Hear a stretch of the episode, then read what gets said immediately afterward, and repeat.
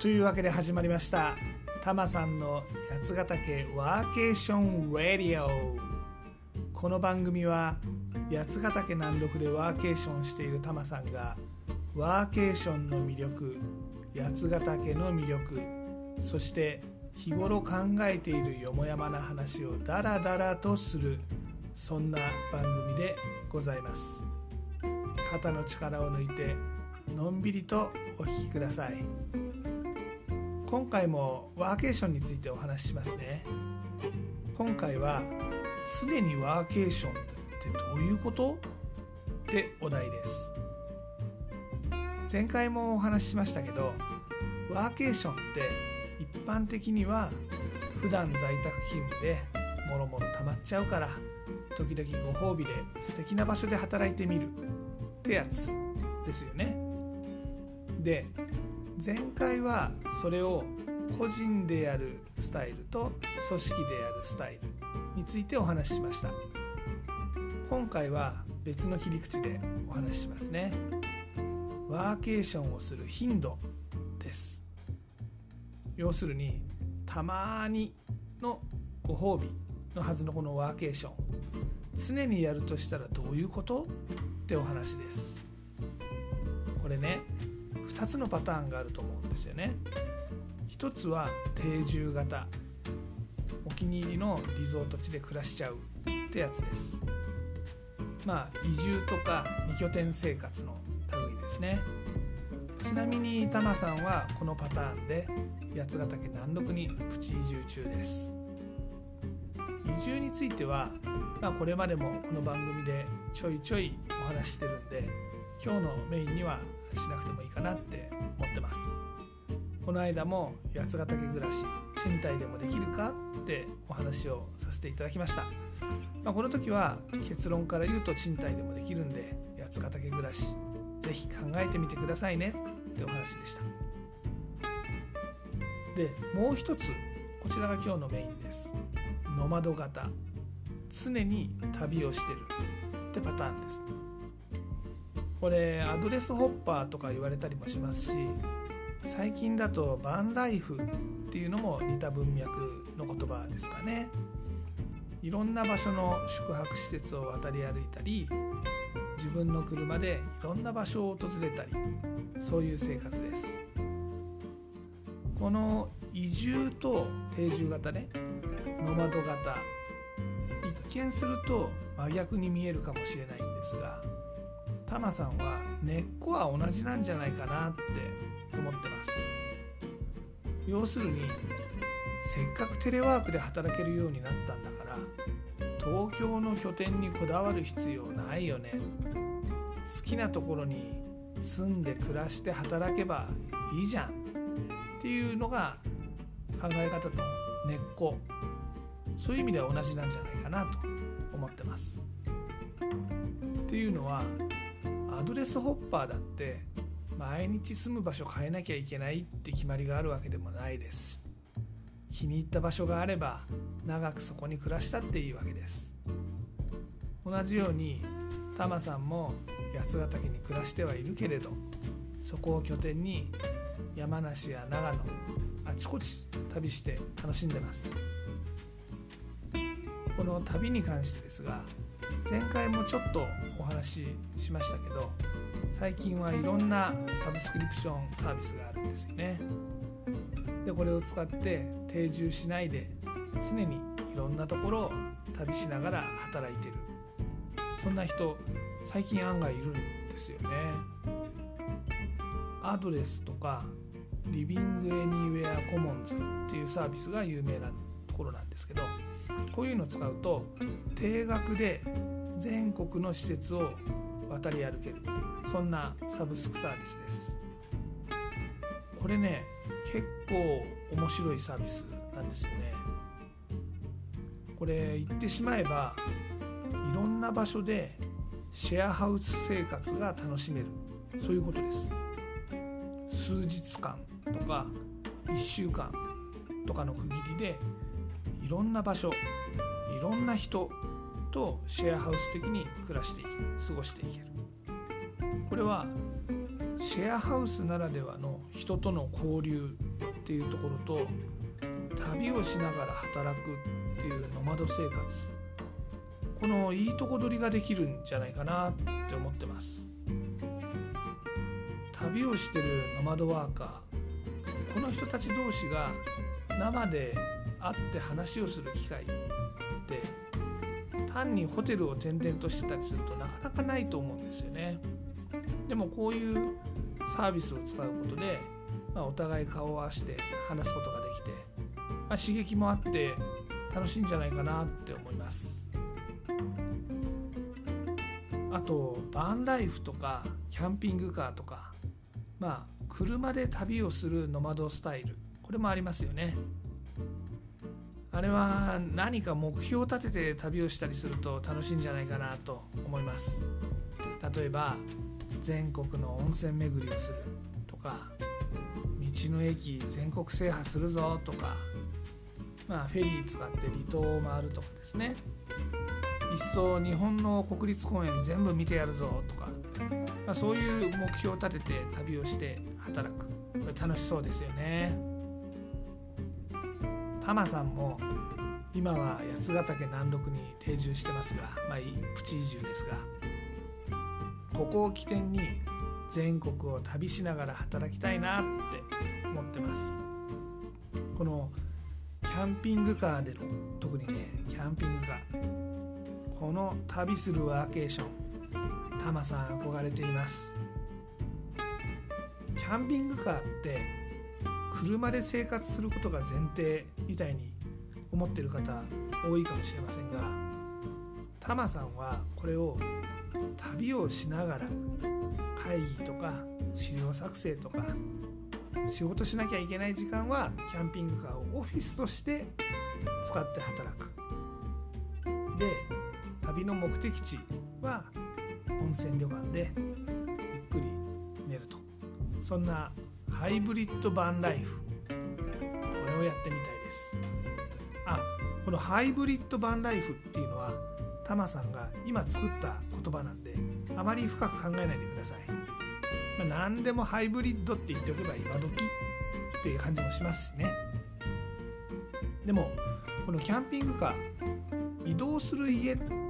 て考えてここで寝泊まりするのが前提って考えてる方多いと思いますけど旅をしながらテレワークできるオフィスって考えるのもいいと思うんですよ。仕事環境も快適なでも旅をしながら働ける。そういう意味でこのハイブリッドバンライフいいと思うんですよね。言葉もかっこいいしね。流行らせたいな。流行るかな。分かんないけど、まあ、他にも常に東京以外でっていうと最近は本社の地方移転とか第二本社を地方に作っちゃうみたいな話も出てきてますね。これをワーケーションのくくりに入れていいのかどうか、まあ、ちょっと微妙ですけど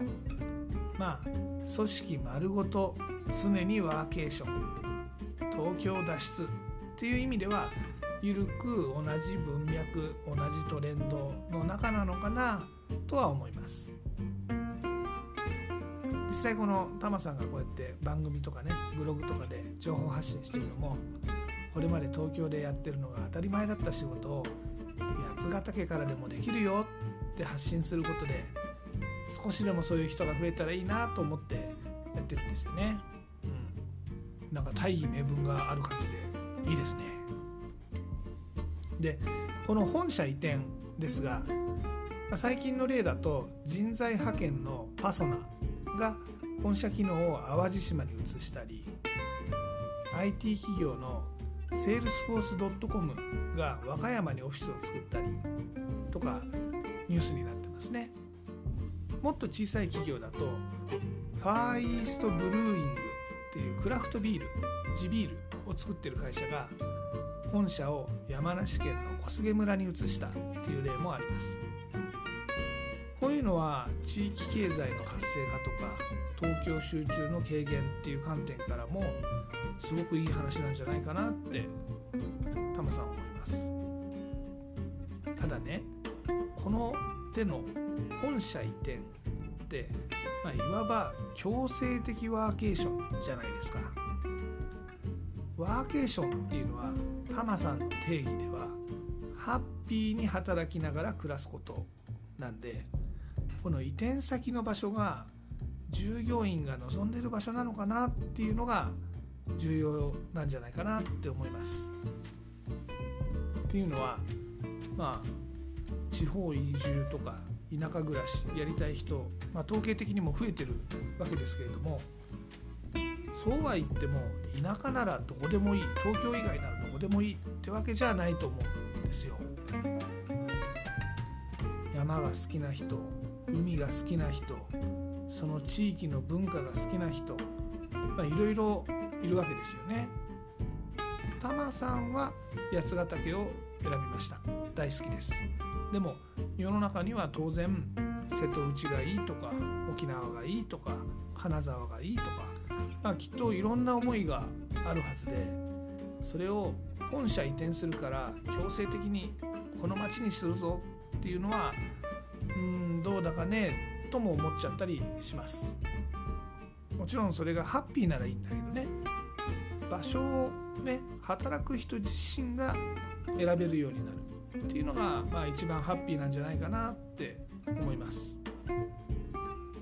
さっきも定義ちょっと言いましたけどワーケーションはハッピーであることがタマさんの定義なんですよ。例えば沖縄出身の人が沖縄に住んでオンラインで仕事をしている。まそれはワーケーションなの、ね、地元生まれた町でずっと働いてるわけです。ハッピーだったらワーケーションです。東京に住んでいる人が在宅勤務で普段は自分のアパートの部屋でやってるんだけど趣味はアニメで配信で存分に楽しめて時々中野や秋葉原に遊びに行ける。ここは最高のリゾートだ。って思ってたらそれは都会にいてもワーケーションなんじゃないか。などこにいるかリゾート地にいるかとか都会にいるかとかじゃなくて自由に場所を選んでハッピーに働けるハッピーに暮らせる。